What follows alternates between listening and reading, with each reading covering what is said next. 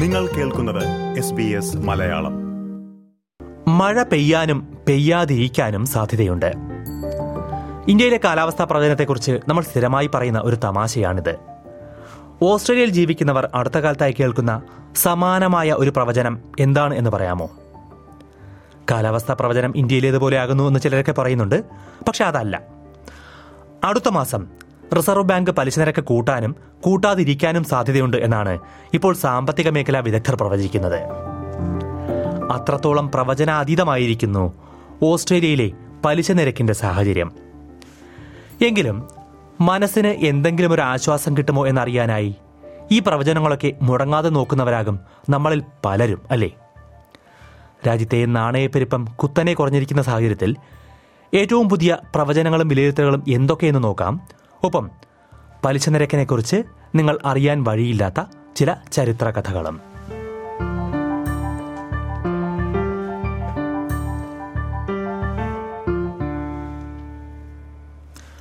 ഒരു രാജ്യത്തിന്റെ സാമ്പത്തിക സ്ഥിതി എങ്ങോട്ടാണ് ചലിക്കുന്നതെന്ന് സാമ്പത്തിക മേഖലയിലെ വിദഗ്ധർക്ക് പോലും വിലയിരുത്താൻ കഴിയാത്ത സാഹചര്യം. സാമ്പത്തിക മേഖലയെ നിയന്ത്രിക്കുന്നവർ പോലും ഓരോ മാസവും പ്രവചനങ്ങളും പ്രതീക്ഷകളും എല്ലാം പുതുക്കുന്നു. അതാണ് ഇപ്പോൾ ഓസ്ട്രേലിയയിൽ കാണുന്നത്.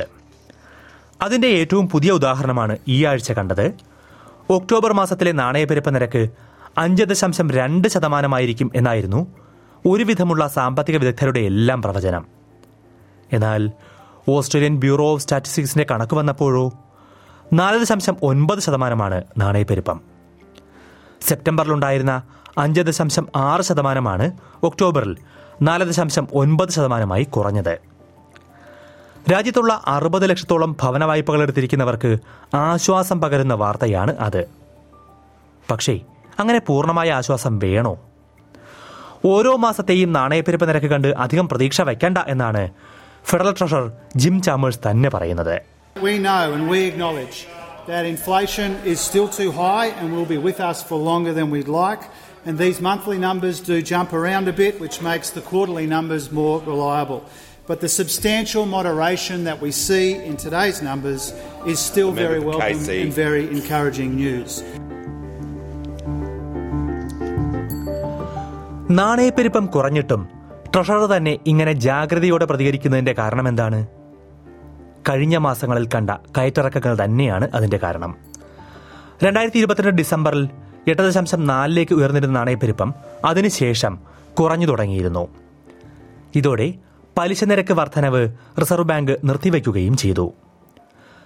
ജൂലൈ മാസത്തിൽ 4.9% നാണയപ്പെരുപ്പം താഴ്ന്നപ്പോൾ നിരക്ക് വർധനയുടെ ഘട്ടം കഴിഞ്ഞെന്നും ഇനി പലിശ നിരക്ക് കുറയാനായി കാത്തിരിക്കാം എന്നുമായിരുന്നു എല്ലാ സാമ്പത്തിക വിദഗ്ധരും പറഞ്ഞത്. ഈ വർഷം ഇനി പലിശ കൂടാൻ സാധ്യതയില്ലെന്നും അടുത്ത വർഷം ഏപ്രിലോടെ കുറഞ്ഞു തുടങ്ങും എന്നുമായിരുന്നു അന്നത്തെ പ്രവചനങ്ങൾ. പക്ഷേ എന്ത് സംഭവിച്ചു? ഓഗസ്റ്റിലും സെപ്റ്റംബറിലും നാണയപ്പെരുപ്പം വീണ്ടും കൂടി, അതും ആരും പ്രതീക്ഷിക്കാത്ത രീതിയിൽ. ഓഗസ്റ്റിൽ 5.2%, സെപ്റ്റംബറിൽ 5.6% നാണയപ്പെരുപ്പം ഉയർന്നതോടെയാണ് നവംബറിലെ റിസർവ് ബാങ്ക് യോഗം വീണ്ടും പലിശ കൂട്ടിയത്. Reserve bank governor Michele Bullock തന്നെ ഈ അപ്രതീക്ഷിത ചലനങ്ങളെക്കുറിച്ച് ചൂണ്ടിക്കാട്ടിയിരുന്നു. As I'm sure you're all aware, the Reserve Bank Board raised interest rates by 25 basis points at its November meeting. This followed several months where we held rates steady. Now, an important consideration in the Board's decision was that both economic activity and inflation have been a bit more resilient over recent months than expected. Inflation is past its peak and it's heading in the right direction, but it's likely to return to target a bit more slowly than we previously thought. പക്ഷേ Michele Bullock പറഞ്ഞ മറ്റൊരു കാര്യമായിരുന്നു കൂടുതൽ ശ്രദ്ധേയം.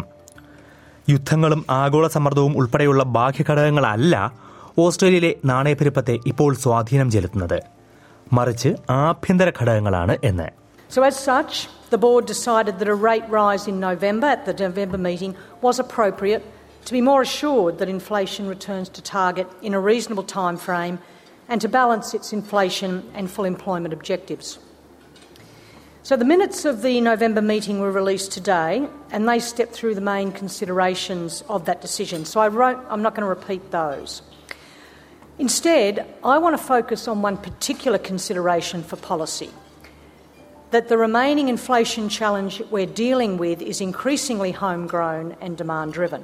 എന്താണ് ഈ ആഭ്യന്തര ഘടകങ്ങൾ? ഓസ്ട്രേലിയക്കാർ ഹെയർ ഡ്രസ്സർമാരുടെയും ഡെന്റിസ്റ്റുമാരുടെയും അടുത്തേക്ക് ഇപ്പോഴും സ്ഥിരമായി പോകുന്നുണ്ടെന്നും ഇതെല്ലാം നാണയപ്പെരുപ്പം കൂടാൻ കാരണമാകുന്നു എന്നാണ് റിസർവ് ബാങ്ക് ഗവർണറുടെ വിലയിരുത്തൽ. മാത്രമല്ല, ഭൂരിഭാഗം ഓസ്ട്രേലിയക്കാരും ഈ പലിശ നിരക്ക് വർധനവിനെ വലിയ പ്രതിസന്ധികളൊന്നുമില്ലാതെ തരണം ചെയ്യുന്നുണ്ട് എന്നാണ് റിസർവ് ബാങ്ക് ഗവർണർ പറഞ്ഞു വച്ചത്. അതായത്, വേണ്ടി വന്നാൽ ഇനിയും പലിശ നിരക്ക് കൂട്ടാൻ റിസർവ് ബാങ്ക് തയ്യാറാകുമെന്നും ഗവർണർ വ്യക്തമാക്കിയിട്ടുണ്ട്.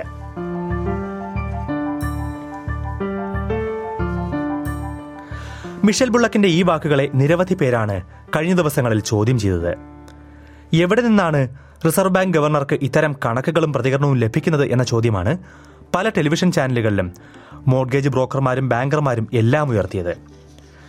വീണ്ടും പലിശ കൂട്ടുന്നതിന് വേണ്ടിയുള്ള നിലമൊരുക്കുകയാണോ റിസർവ് ബാങ്ക് ഗവർണർ ചെയ്യുന്നത് എന്ന സംശയവും പലരും ഉന്നയിച്ചു.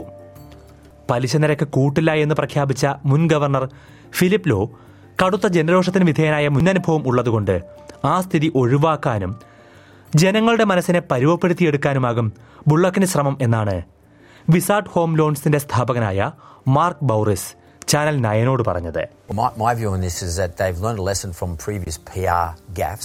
And I'd say they've got a PR team, and this feels like conditioning the market to me. Last week, she said inflation in Australia is now homegrown.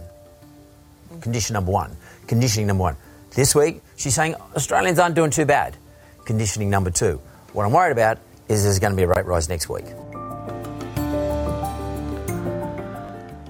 എന്തായാലും ഓസ്ട്രേലിയയിലെ സാമ്പത്തിക മേഖലാ വിദഗ്ധരും അധികൃതരും എല്ലാം ഇങ്ങനെ പറയുമ്പോഴും ഇനി തൽക്കാലം പലിശ നിരക്ക് വർധനവ് വേണ്ടിവരില്ല എന്നാണ് ഒരു പ്രമുഖ അന്താരാഷ്ട്ര സാമ്പത്തിക സ്ഥാപനം നിർദ്ദേശിക്കുന്നത്.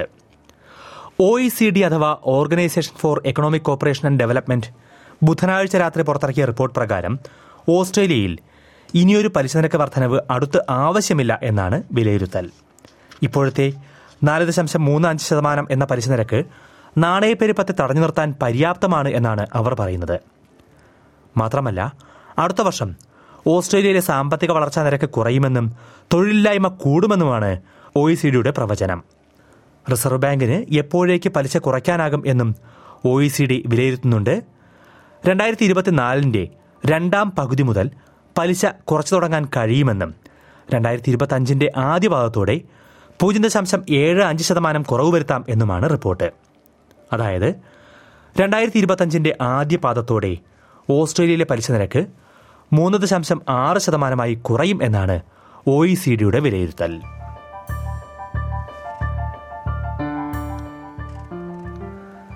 വിലയിരുത്തലുകളും പ്രവചനങ്ങളുമെല്ലാം ഇങ്ങനെയാണെങ്കിലും നമ്മൾ ആദ്യം സൂചിപ്പിച്ചതുപോലെ ഓരോ മാസത്തെയും സാഹചര്യം എന്താണെന്ന് സാമ്പത്തിക വിദഗ്ധർക്ക് പോലും കൃത്യമായി അറിയില്ല.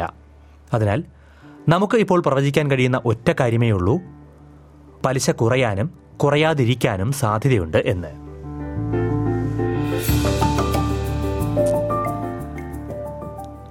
പക്ഷേ പലിശ നിരക്കിൽ വട്ടം തിരിഞ്ഞിരിക്കുന്നവർക്ക് മനസ്സിന് അല്പമെങ്കിലും സന്തോഷവും ആശ്വാസവും കിട്ടുമെങ്കിൽ മറ്റൊരു കാര്യം പറയാം. നിങ്ങളിപ്പോൾ കൊടുക്കുന്ന പലിശയൊന്നും ഒരു പലിശയേ അല്ല. ഓസ്ട്രേലിയയിലെ പലിശയുടെ ചരിത്രം ഒന്ന് പരിശോധിച്ചാലാണ് അക്കാര്യം മനസ്സിലാവുക. 1990 ശേഷമുള്ള പലിശ നിരക്കിൻ്റെ ചരിത്രം റിസർവ് ബാങ്ക് ഔദ്യോഗികമായി തന്നെ രേഖപ്പെടുത്തിയിട്ടുണ്ട്.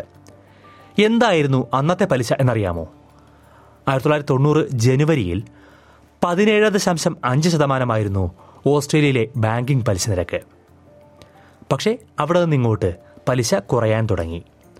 93 ജൂലൈ മാസത്തോടെ 4.75% പലിശ പിന്നീട് ഒരിക്കലും പഴയതുപോലെ കൂടിയിട്ടില്ല. 95 മുതൽ ഏതാനും വർഷങ്ങൾ 7.75 നിലനിന്നതാണ് പിന്നീടുണ്ടായ ഏറ്റവും വലിയ പലിശ നിരക്ക്.